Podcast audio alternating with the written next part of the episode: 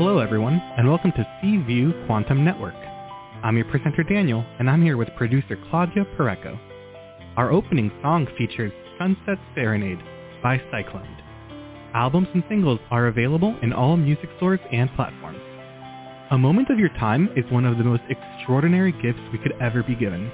Each week, we create a place for you to rest your heart by providing the platform for peaceable connection to the most gifted lightworkers, intuitives, alternative healers who will surprise you with something different, something outside of what's expected, innovative and unique. Our shows are held on Fridays at 12 p.m. Eastern U.S. Time and 9 a.m. Pacific Time. At any moment to participate on our shows, please call 805-830-8344 and press 1 to talk with the host. Take my call. At any moment before or during the show, you can opt for Take My Call and jump the long line of callers. We are now following the pay what you can business model. You pay what you feel our services are worth to you. You can send a payment using paypal.me slash P-U-R-E-C-O and add the amount that you want. To request a show, please write to Claudia Pureco at cview1111 at gmail.com or visit our website, cview1111.net. Now, close your eyes and get in touch with the present, the only reality. Feel your body, feel your breath, and let it drift back to the present moment.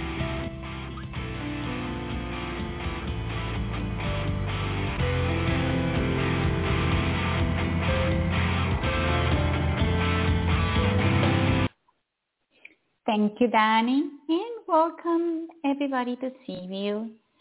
Today, we present the next chapter on the study group podcast, Death and Life in the Other Side, based on the book Messages from Metatron, A Course in Self-Transformation by Devi Nina Bingham. So welcome to today's show. In this momentous gathering, we delve into a topic that is both profound and transformative, the nature of death and the wondrous realm that awaits us beyond. It is only natural, Metatron says, in understanding of our human nature, to grieve when someone dear to us departs. Yet, let us remember that our grief is for ourselves, for our own loss. For when we transverse to the other side, we discover a realm of unparalleled beauty and vitality where our spirits soar higher than ever before. The mind, bound by its finite understanding, perceives death as the end, failing to comprehend the eternity that awaits. But dear friends, you are more than a mere body.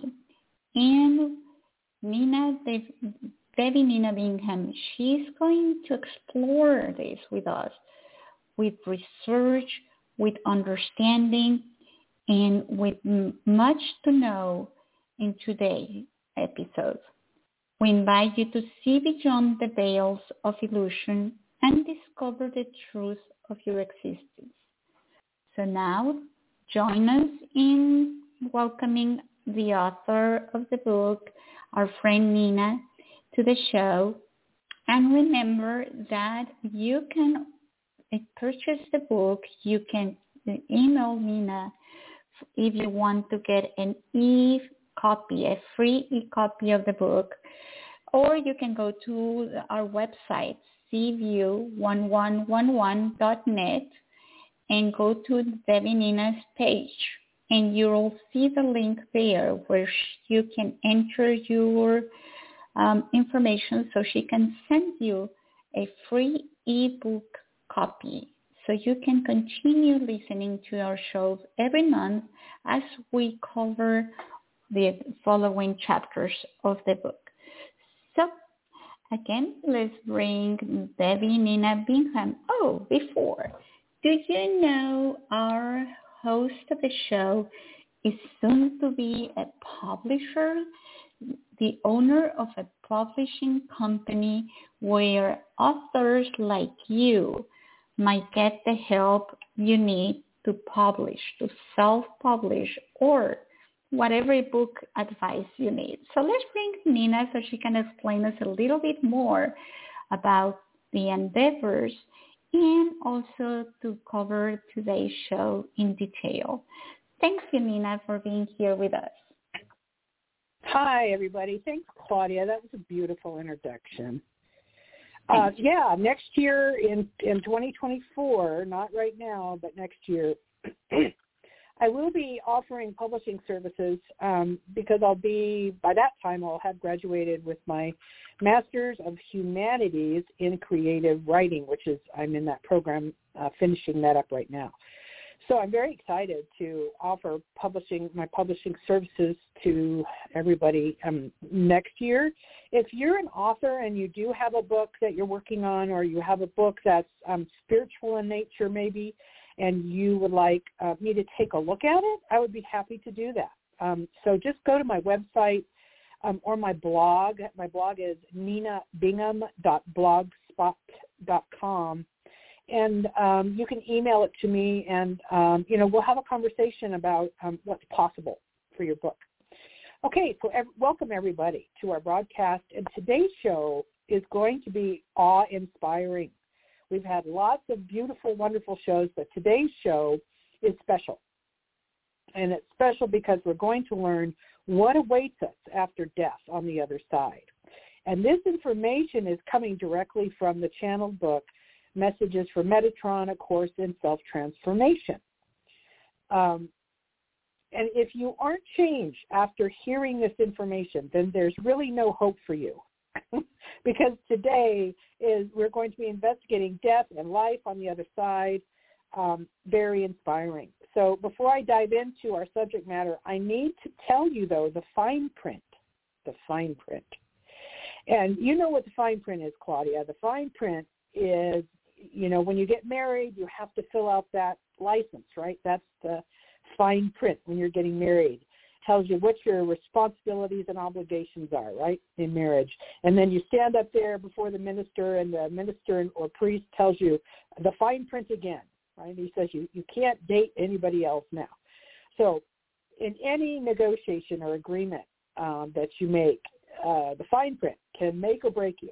So I want to I want your full attention as I explain from what spiritual perspective this information comes from. What I mean is, am I going to be explaining these metaphysical concepts from a certain religious perspective? Because I'm sure that you're aware that different religious groups have diverse opinions and beliefs about the afterlife, right? If you talk with a Hindu priest, he's going to explain that, that after death, there are a pantheon of gods, and you're going to go to different planets and visit different gods. This is what they believe. But if you ask a Muslim cleric, they will explain that Muhammad the prophet will be in heaven that you'll go to, paradise.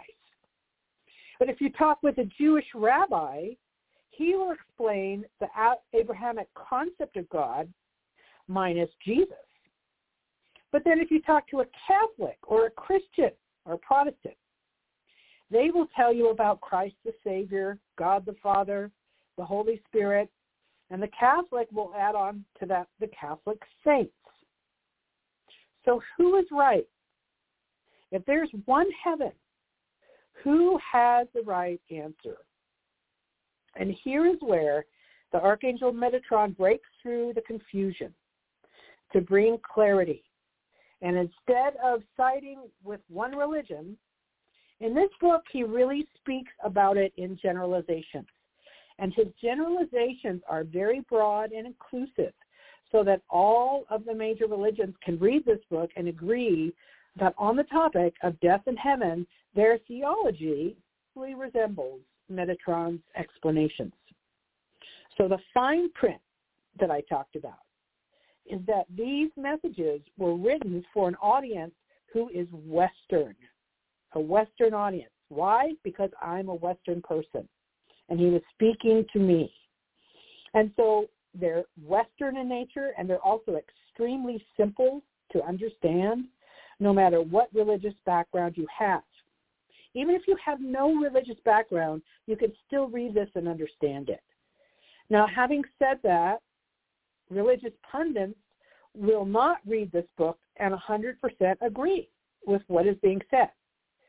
But generally, on the whole, the concepts presented will sound familiar. Okay?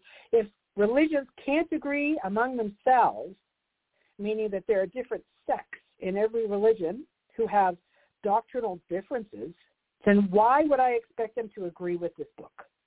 I don't. So it's never going to happen. So my advice to you is to today take the meat and leave the bones. Have you heard that saying? Take the meat leave the bones. Take away what's helpful to you and leave the rest to divinity to sort out. Okay. So the messages in the book are titled Nothing to Fear. It's from message 17. And message 18 is called Your Life Plan and Karma. And right off the bat, Metatron begins chapter 17 with a discussion about death, about death. And he says, when somebody dies, you grieve. But the truth is you're not grieving for them.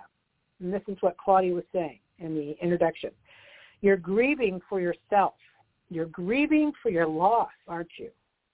He says you can't be grieving the dead because they're not dead. The end. A finite mind can only comprehend a beginning and an end, birth and death. It cannot comprehend eternity. It can comprehend a body, but it cannot comprehend the soul, which will live forever. And he goes on to say, quote, so really, you don't understand who you are until you get to the other side. Now, this is a remarkable statement. I want you to think about it. He says, let me say it again. You don't understand who you are until you get to the other side. I think I know who I am. Right, Claudia? I know the shell of me. I know my height, my weight, my eye color. Uh, I know my family, my ancestry, where I come from. I have formed beliefs and preferences along the way in my life, as well as aversions, those things that I don't like. I know my nationality and I know my personality. And all these factors taken together, I call me. So I've developed a concept over time, an image in my mind of who I am. But Metatron throws that out the window. And he says, you think you know who you are, but you are mistaken. That's only your concept your ideas. He's saying it's only what your mind made up about you. And he says at death, just like a deep sea diver must come up for air, they can't stay underwater indefinitely because their oxygen will run out at some point. He says, quote, so at death you will breathe, or excuse me, you will break through into the next realm and breathe freely again and the purpose of living to realize that none of it is real. So he's telling us that the person we understand ourselves to be is not correct. Not only that, but that, quote, everything you see, hear, feel, speak, touch, and taste is unreality. So let's, let's pump the brakes here for just a minute and reflect on this statement. Because if what he is telling us is true, if we don't know our true selves, if we don't know our true selves, um, then that's an incredible statement.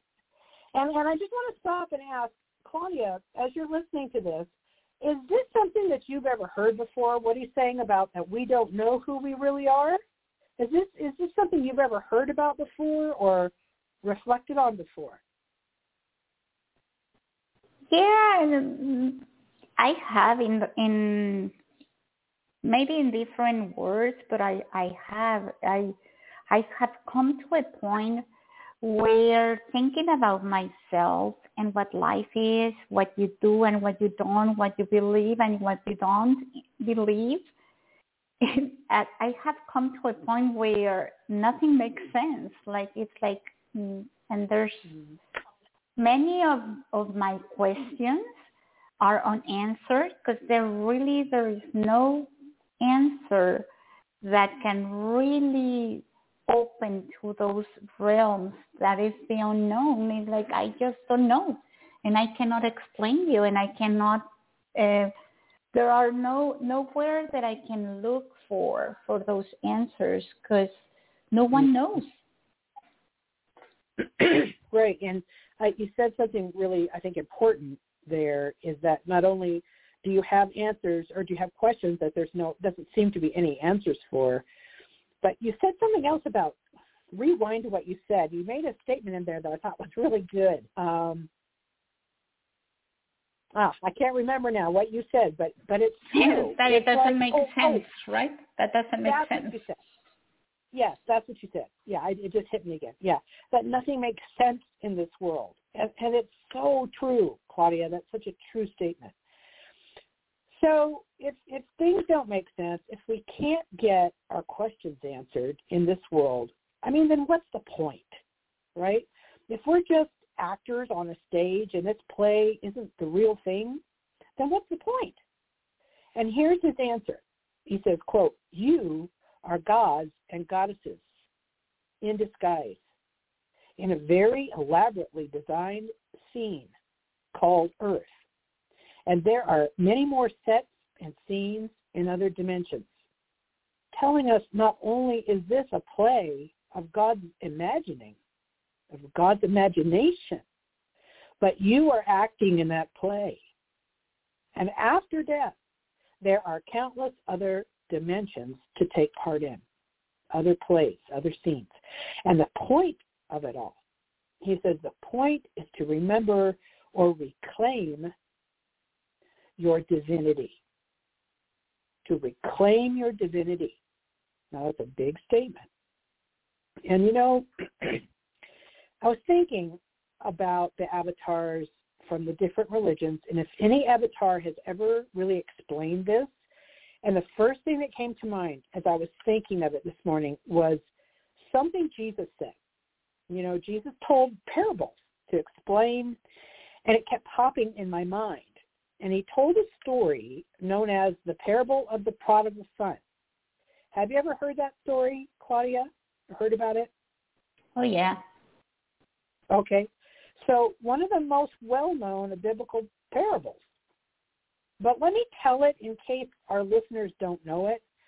So if I'm not wrong, I think this is in Luke, and he is telling this story to uh, Jesus is Jesus is telling the story to a group of religious leaders.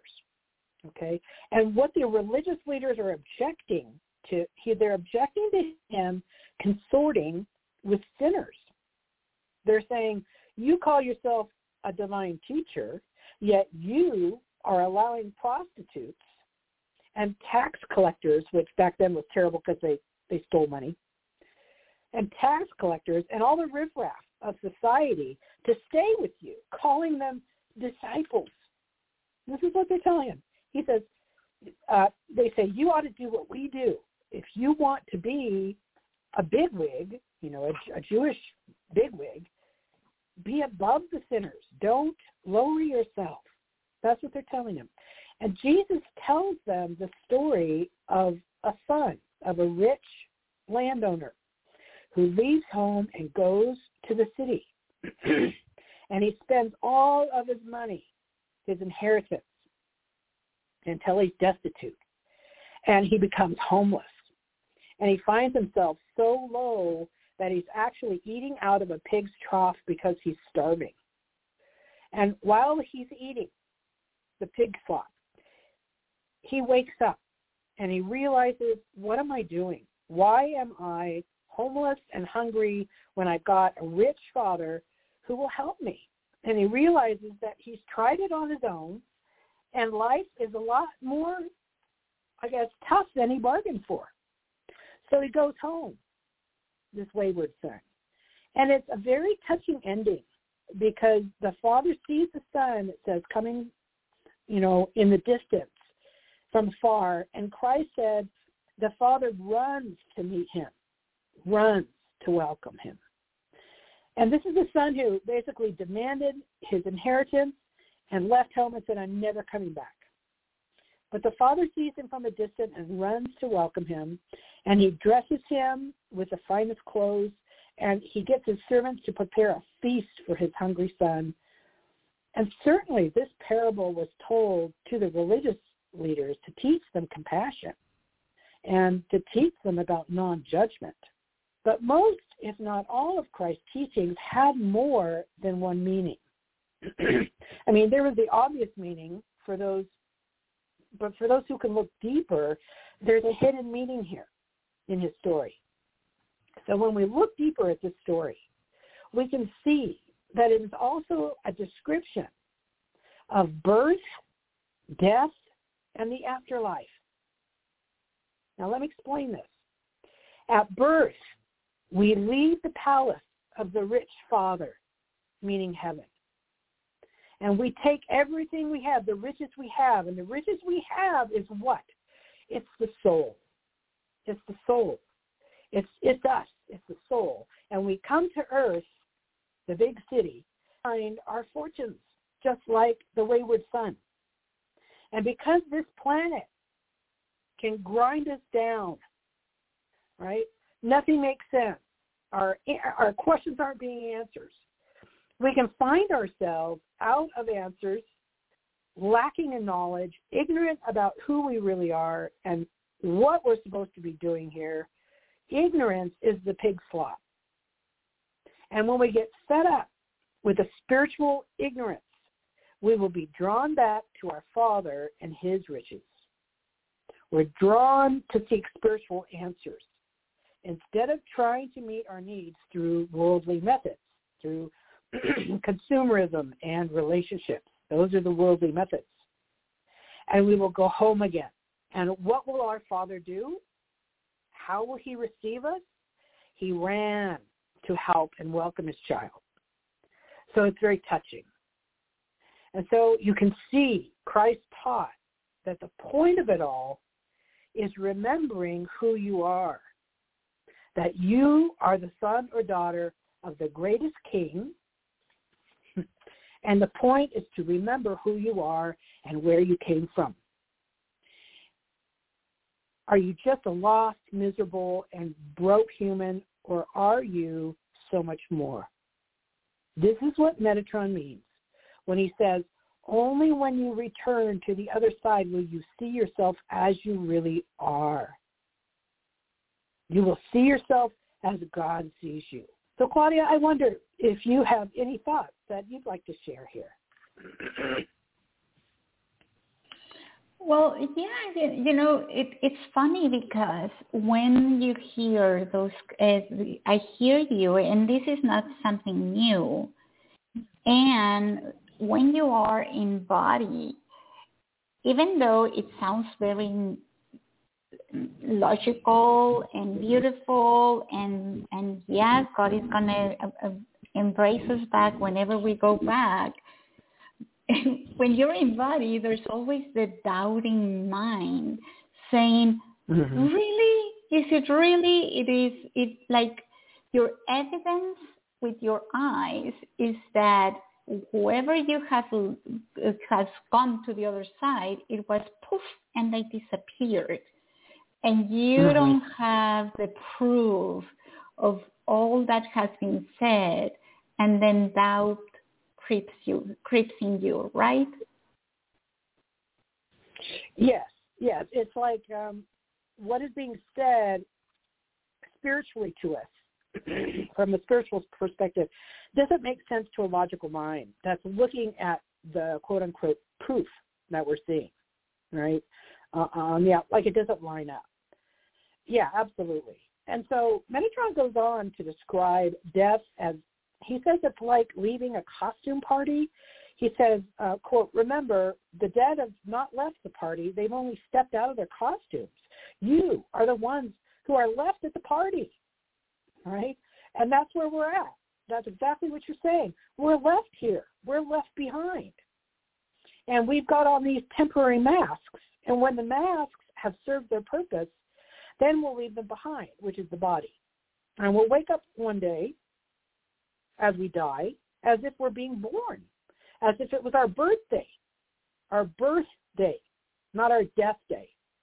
And on that lucky day, that we will see that the sadness and grief and loss and fear that we experienced on earth all served a purpose. And what is that purpose? The purpose is our soul's evolution, Claudia, our transformation, our spiritual transformation, our moral transformation. I saw a bumper sticker one time that sums up the purpose of life in two words. Two words. Here's what it said. On the back of a bumper sticker, it said, evolve, damn it. That's it. That's life in two words. We're here to evolve. And Metatron doesn't use those exact words, but he does say this, quote, changing yourself is the greatest achievement it is more important than changing others. And he says the pinnacle of evolution, the best that you can do, the highest state you can reach, the pinnacle of evolution is the willingness to change yourself, to see your own faults, mistakes, shortcomings, and errors, and to change them. He doesn't say it's to give to others. He says it's to change yourself. You want to know the purpose of all our trials and tribulations? He just told you. But we, and I'm including myself in this, we humans don't like looking at our faults. We don't want to contemplate our past mistakes. So we make excuses. We justify. We blame. Oh boy, do we blame. Because looking at ourselves is painful and it requires that we change. And most humans don't do change very well. We do better with sameness. I, I was thinking about this. I was a psych, psychotherapist for 17 years, and it would always surprise me when my clients would rather stay in an abusive situation than create a new life. Boggles my mind. But I but I did the same thing. I stayed in a dysfunctional relationship for a decade rather than leave and turn my life upside down. Change is scary because we don't know what's on the other side. It's like I, I'd rather stay here even though it's unhealthy because at least it's predictable. At least I know what to expect. So we stay locked in these unhealthy, dysfunctional, even abusive jobs or relationships rather than risk the unknown. And what Metatron is trying to show us is that to change ourselves is the greatest thing in a marriage. That's that's not the pinnacle. The pinnacle of life is not to build a dynasty or to have millions of dollars in our bank account or even to raise a family or even to help the less fortunate. Metatron seems to be saying that these things are all easier than personal change. So Claudia, what's your opinion? Why is changing ourselves so hard? Any thoughts? You, I think you just said it. There, there are so many distractors that are very uh, appealing. Like everything outside is, it seems to be better than anything inside. And I, and I think also you said it. Sometimes when you look back in, we don't like what we see because and, and probably many times it's because we compare what we have inside with something that is a mirage, something that is unrealistic or unreal or and and we you were talking about uh, that we have a lot of judgment but judgment self judgment is is really uh, pivotal for everyone. Yeah, you know what I'm hearing you say, and correct me if I'm wrong, but I'm, I'm, I think I'm hearing you say that that part of why it's difficult to focus on our get focused on ourselves instead of other people is uh, personal change. It's because it's it's really painful to to look at what's really there. Um, and and so uh, it is easier, I think, to look outward than it is to look inward a lot of times. Metatron yes. puts it like this: he's, he's very um, he's very comforting, and I find this book to be very comforting. He says it like this: "Quote: Leaving the safe and the guarantee that which uh, feels secure is anxiety. Or, yeah, which feels so secure is anxiety producing for the mind. You must be willing, though, to let go of the shore and set sail on an unknown voyage to find inner peace. You must mostly forget who you are. And you, no, he says, you will mostly forget who you are by coming to earth. Uh, what you're doing here, where you came from, and where you're going. And he's saying you're basically wandering, well, basically wandering around lost most of the time. Now that we know that we are hopelessly lost and that we do not know who we really are, it's time for some good news here. Yes, there is good news ahead. Um, in the next message, message 18, Metatron gives us hope by reminding us of our divine origins. And he says, quote, don't you see, you are a divine being, part human, but part divine, part flesh, but part spirit. You are a hybrid, if ever there was one, and he says, because we have divine origins, because we are spiritual royalty, that we will feel that we don't belong here. Isn't that interesting? We'll feel that we don't fit in because our soul is remembering its origins.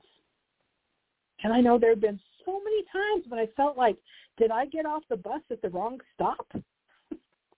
I mean, is this the right planet? Am I supposed to be here? And we will also long for more, he says. He's, you know, the runaway son eating the pig flop realized that he didn't deserve to suffer. He knew that he was the rich son of a, uh, he was the son of a rich man. But he kind of had to experience a discontentment with the world. And this is how he explains it. Quote, once your soul left the upper realms of consciousness, it entered a body of great density that slowed you down. So in other words, our vibration, vibrational rate was much higher in heaven than it was here. Then you were born into a world that is trillions of light years from its source, trillions a dark, cold, lonely world by comparison. And all this has been so disorienting, confusing, and frightening that you would at times like to curl into a ball and stay sequestered where the world's darkness cannot touch you. It's all very understandable, this wanting to hide. Wow. So it sounds like he really does understand how it feels to be human because the Archangel Metatron was human. That's true. Let me explain that. He was known as Enoch, and he was the great-grandfather of Noah in the Bible. This is who Metatron is. The Bible says, the Bible says this, that he lived a very long life. I think it was like 700 and something years. And before Enoch could die, he was taken to heaven. Perhaps in a spaceship. We don't know that, but we know when he got to the heavenly realms that he was given the title of archangel and the name of Metatron. So he actually was on earth as a human for a long time. So message 18 is really a breath of fresh air because he speaks to us so compassionately. And in this message, he goes on to explain karma, which is a big subject. That could be a whole show in itself, Claudia. So we're going to skip forward past that, um, and I'll read to you his admonition to us to keep on keeping on. When you return home, you will be astonished at how close you came in a single lifetime to accomplishing a life's mission. Or you may be one of the fortunate who accomplished their life's mission during this incarnation and don't need to repeat it. Wouldn't it be glorious to graduate and not have to repeat this difficult class? Yes, wouldn't it be? So he says for those souls who don't have to reincarnate again, quote, heaven throws a party in your honor. And believe me when I tell you, this is him speaking, on that day you will be heaven's hero. But for now, like a plane on autopilot, your course is set, so you might as well enjoy the ride. So Claudia, are you enjoying the ride? oh my God. I, I think I want to say that most of the time I do. And yeah. but of course there are some instances in, in where you just are like, oh my, this can't be like this. Things should be easier. But yeah, most most of it I I do like life. but yeah, that's a that's a loaded question, Nina. it is. It is. You know, I would say if somebody asked me that, I would say depending on the day. Sometimes I do, and I'm, uh, you know, I've got the wind blowing through my hair and smile and a bug in my teeth. And other days, I'm just, uh, you know, I'm just miserable. So it just really it depends on on the day. So at the beginning of this broadcast, I told you that there would not be any specific religious viewpoint on the afterlife that I'd present but that's because our understanding of the afterlife is informed by religious doctrine. And there are many different religious um, doctrines, right, that will give you their version. Um, you know, the Christian, Catholic, uh, Buddhist, Hindu, Muslim, Jewish, those are the main religions. But one other perspective about the afterlife that I believe we need to really hear. Um, Claudia, can you venture a guess as to what perspective that might be? I would think the scientific. ding, ding, ding. That's right. That's right. Good guess. Uh, the viewpoint I'd like to present is on the subject um, of the afterlife is not any religious perspective uh, because they all base their, their doctrines and faith offers its own perspective on what happens after we die. And I'd like to include those facts today. Then you can decide what to believe, um, what could be seen or what is not seen. So what's the latest science on death after life?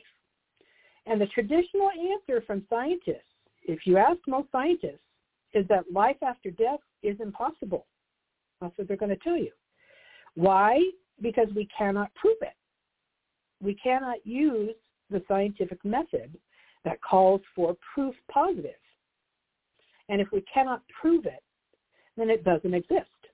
Okay? But I say to you, that is an impossibly limited way to think about the universe. Because in 1899, Mr. Charles Duell was the commissioner of the U.S. Patent Office. Now, the Patent Office authorizes inventions, right? And in 1899, the head of the government's patent office officially declared this, quote, everything that can be invented has been invented, unquote. Hmm. So we'll see about that, Mr. Duell, because in 1879, 20 years before this astonishing declaration, Thomas Edison was inventing the light bulb. And the commissioner was so blown away by that technology, the light bulb, something we consider ridiculously simple today, that his conclusion was, that's it. Mankind has reached the pinnacle of technology. And while I'm poking fun at the short-sighted commissioner, in 1899, I'm sure that everyone would have agreed with him because for that time, the light bulb, it must have seemed like magic. I mean, this story from history reminds us that because we cannot see it, because we cannot imagine it, does not mean it cannot happen. Even the best scientists have been proven wrong in the march of time as new technologies are developed. What is science's latest opinion of life after death? And of all the sciences, we look to the newest branch of science, the most progressive. And what do you think that is, Claudia? Take another guess. What branch of science is the newest and most progressive, do you think? Oh, oh I would say, I don't know if there's the quantum physics. That's right. Very good. Right. Yay. That's right. I need to be giving out prizes here. Um, but first, that's right, quantum physics. But first, let's see what researchers of near-death experiences have to say, okay? And then we'll jump back to quantum physics. And near-death experiences are experiences that have been reported when the heart has stopped and the person is clinically dead. There was a research study in 2014 of 2,060 cardiac arrest survivors. So 2,060 people in hospitals clinically dead. Their heart's dead for more than four minutes. Of these, 46% of experiences reported memories after being technically dead. They reported a variety of experiences, which included seeing a bright light. And these are common things, seeing a bright light, feeling that they're outside of one's body, viewing the doctors and nurses or people at the scene of the accident remotely, and meaning as if they were watching from above. And they reported passing through a tunnel and going to a beautiful place, seeing relatives, welcoming them, and having a life review. So these are all commonly reported near-death experiences or NDEs. Okay? 46% of those 2,060 cardiac arrest survivors had this experience. Now let's look at another study. This is going to blow you away. It did me. Another study by German psychologists and medical doctors, physicians in Berlin at a research university, Germany, also claim to have proven that thoughts, cognition, thoughts, goes on after death. Now this is a research university who conducted a study um, that psychologists and medical doctors performed. Okay, they induced a near-death experience, medically supervised, that allowed the patients to be clinically dead 20 minutes or longer before they were resuscitated. This is a true story, Claudia. this, this really happened. These findings were reported in 2020, and this controversial experiment was reported um, on 944 volunteers over a period of four years. Nearly a thousand people. Okay? The most commonly reported memories included feelings of detachment from the body, feelings of levitating or rising above the body, total serenity, security, warmth, and again, detachment of the body. So this is an incredible study that was done.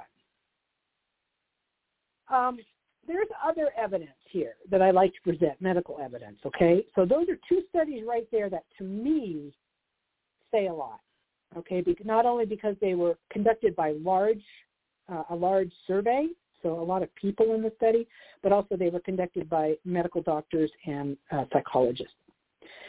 Here's something else to consider. Another type of evidence that shows something special happens at the time of death that involves a change in weight. So how much a person weighs. So in a series of medical experiments, people who were very close to dying were placed on a bed that had scales that could measure their weight uh, to very small increment. And as the moment of death occurred, normally what happens is that a body doesn't begin to lose weight until after death, uh, when it will begin to evaporate, okay, the fluids gradually. Uh, but in this study, when the heart stopped, five different physicians agreed, and you know, wrote down their John Hancock and, and testified that after taking measurements, once the heart had stopped, there was a sudden, not gradual, but sudden loss of weight that was about a half of an ounce to one ounce. And it, the loss couldn't be explained by any physical force. So there was no explanation for it. And when I read that, I thought, wow, could it be that this sudden loss in weight is the soul leaving the body? It's such a small amount of weight, but it happens in every case. Could not be accounted for. And I thought that was a very interesting study. Um, you know, doctors will explain near-death experiences and hospice patients who see their relatives or angels near or at the time of death um, as hallucinations of the dying. That's what they'll tell you. But hospice doctors, and especially hospice nurses who are in the room at the time of death, report that these people become cognitively alert and aware just before they cross over.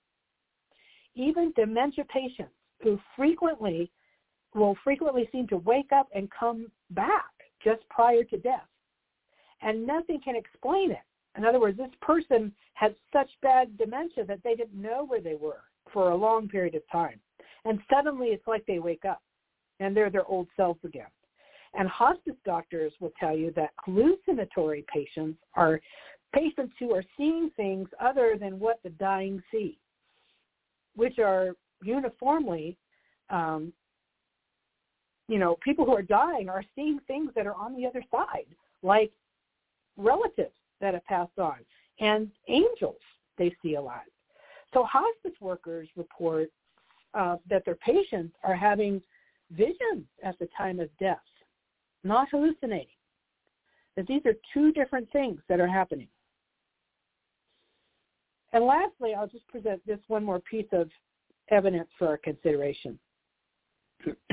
There's another story that to mind right now here about a hospice physician who is very famous because she wrote an enormously popular book on hospice care called On Death and Dying.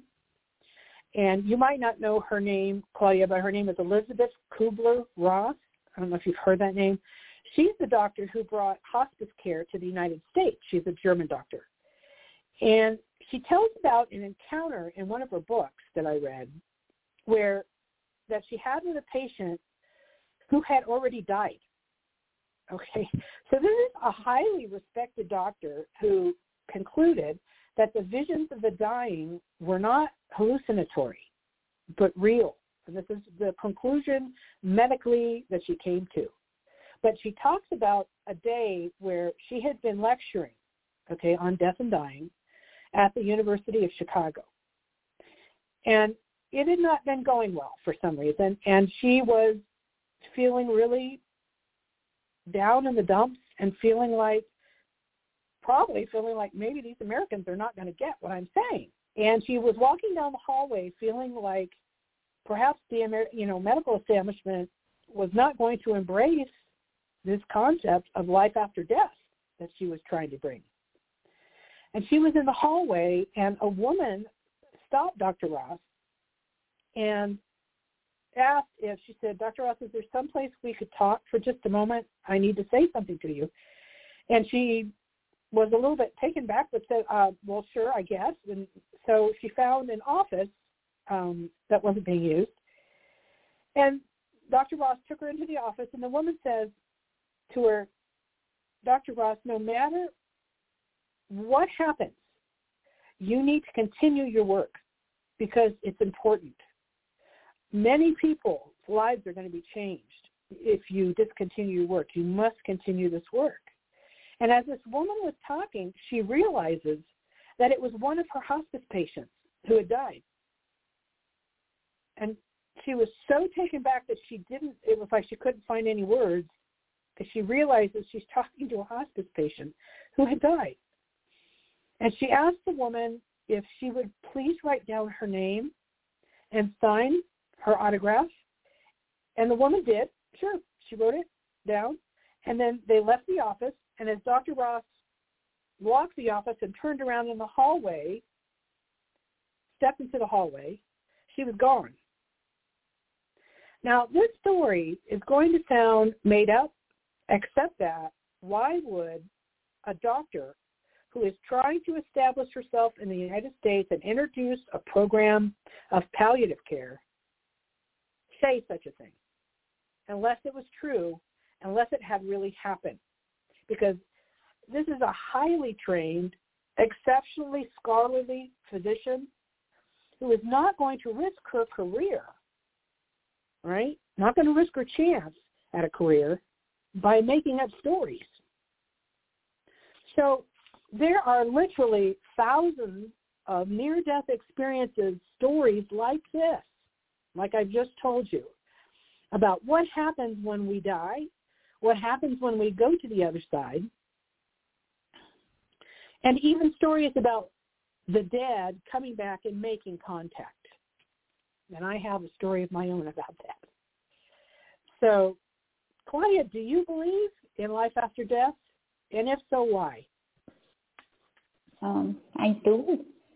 Um, well, in my mind, my logical mind, it makes sense that there's something else. Otherwise, it would be one of the nonsense, the major nonsense of, of life if there wasn't. But I have right. not had an N, NDE experience or I in in this um, doing what I do in, with C View, I have been in contact with many people like you, Nina, and others that have had NDA, in near-death experiences. And I just cannot not hear you and believe it's true because all of you have, are doing this work of helping others and you don't have anything to gain. On the contrary. Right. right. Like Dr. Ross. I mean, here she is, you know, trying to establish herself and her practice and her methods of palliative care here in the United States. Why on earth would she, you know, risk her career? It just it doesn't make sense, right? So it is interesting to note, though, that I want to throw this in there that many of the patients um, that we talked about remember in the study that we talked about of 950 patients who um, who uh, died and then were dead for 20 minutes or longer? Yes. And then they were I would not do that. Them? By the way, I by yeah, the way, yeah, I, I would not participate. yeah, no way. but you know, I wonder. I wonder if those patients were terminally ill or something like that. I mean, I would think they would. They most of them would have to be. But, but what I want to say about that, and I forgot to tell you, it's interesting to note that many of the patients were atheists. They had no religious beliefs at all. The head physician of this German study said this, quote, I know our results could disturb the beliefs of many people, Dr. Ackerman said, but in a way, we have just answered one of the greatest questions in the history of mankind. Yes, there is life after death, and it looks like this applies to everyone. So they can say it applies to everyone because Christians, Hindus, Jews, Muslims, and atheists were patients. Isn't that interesting? So it doesn't seem to be that an atheist goes one direction and a, and a Christian goes another. It doesn't work like that.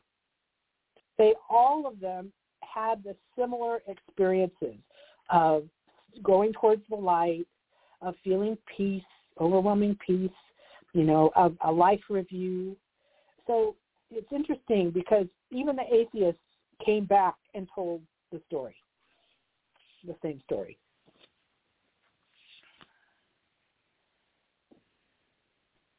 So any other comments or questions, Claudia? Well, you know, I like the, this um, me- messages from Metatron, I like that he dwells into that. And I don't mm-hmm. know you, but it's like once you read this chapter, you want to know more. It's like okay, it's it's like they are. He's giving us a little taste of something, mm-hmm. but but it's like the idea of okay, so give me more let me know all the details what can what what am i missing so that's the, that's what i feel with this yes and and you're absolutely right That is exactly what he's doing. Most of this book feels like a teaser. I mean, he says a lot of worthy things in this book, but he doesn't go in depth. He just he skips over a lot of different subjects. He covers a lot of different subjects in the book. Um, and so he really doesn't go in depth about very many of them, and this is one that he just um, touches on. But I would suggest if you're interested in this um, subject, uh, finding out what goes on at death with our brains and with our spirits, um, and then what, what we see and what we experience is look into near-death experiences. Go on Google and just Google it. There are hundreds of books on near-death experiences. I've read about, I don't know, maybe six or about six books, I think, on it.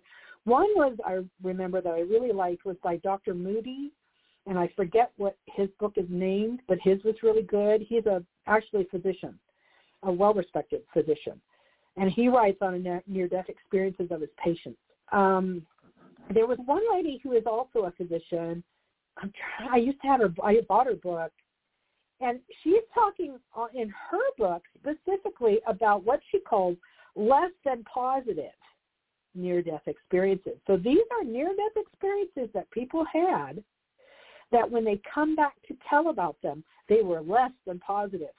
And these are people who did not live exemplary lives, okay? And they they had a lot of regret at their death. And when they came back, they had a story to tell about going and experiencing the suffering, okay, and the wrongs that they caused during lifetime. And, and, and some of it was scary for them, uh, very scary. Some of it was um, they felt grieved and so sorry about what they'd done because they were shown how it impacted people. So there's there's actually a book. Oh, Barbara, I think is her first name. She's a doctor, but look up. All you have to do is Google less than uh, positive near experiences, and you'll get to read those. Those are very interesting.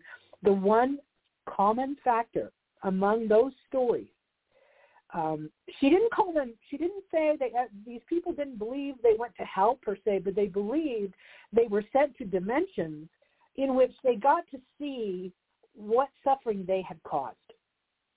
Interesting, and so and it and it was hellish at times to watch. Um, so definitely that those are interesting things. But the one common thread among them all was at a certain point each of these people realized they had been going the wrong way in life. They had been doing things that weren't helpful for them, weren't healthy for them, and weren't helpful and healthy for other people. And they turned and they wanted to turn around and go the other direction. And it's interesting because each of them called out for help during that experience. Each one said, please, please help me. I am so sorry. I will turn over a new leaf. I will be a new person.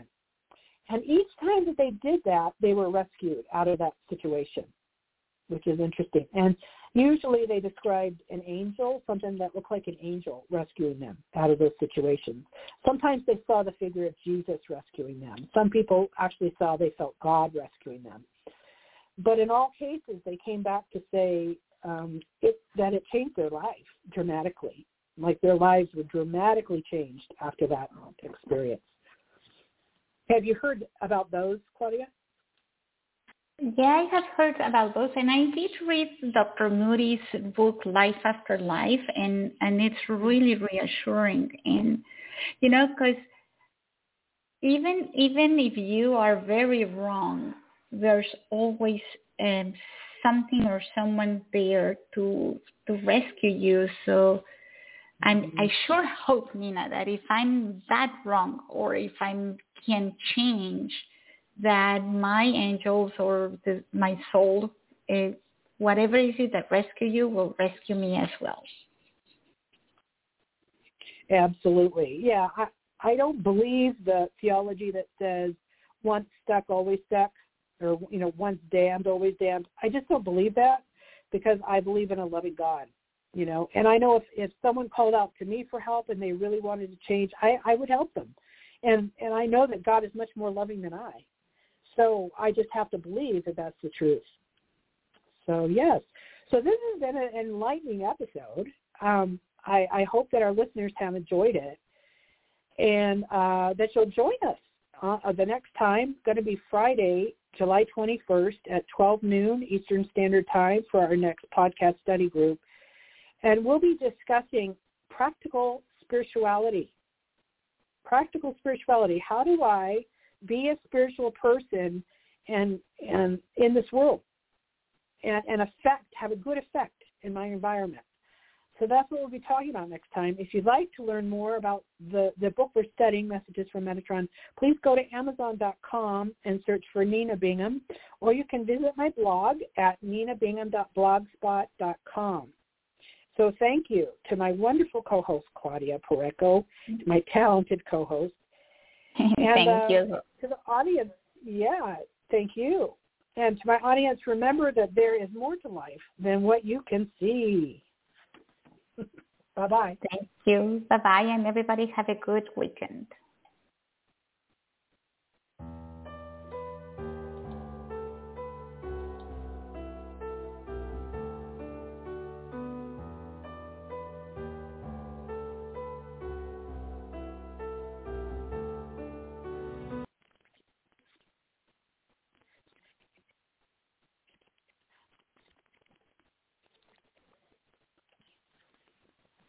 Hey guys, it is Ryan. I'm not sure if you know this about me, but I'm a bit of a fun fanatic when I can. I like to work, but I like fun too. It's a thing. And now the truth is out there. I can tell you about my favorite place to have fun. Chumba Casino. They have hundreds of social casino style games to choose from with new games released each week. You can play for free anytime, anywhere and each day brings a new chance to collect daily bonuses. So join me in the fun. Sign up now at ChumbaCasino.com. No purchase necessary. VGW. Void were prohibited by law. See terms and conditions. 18 plus.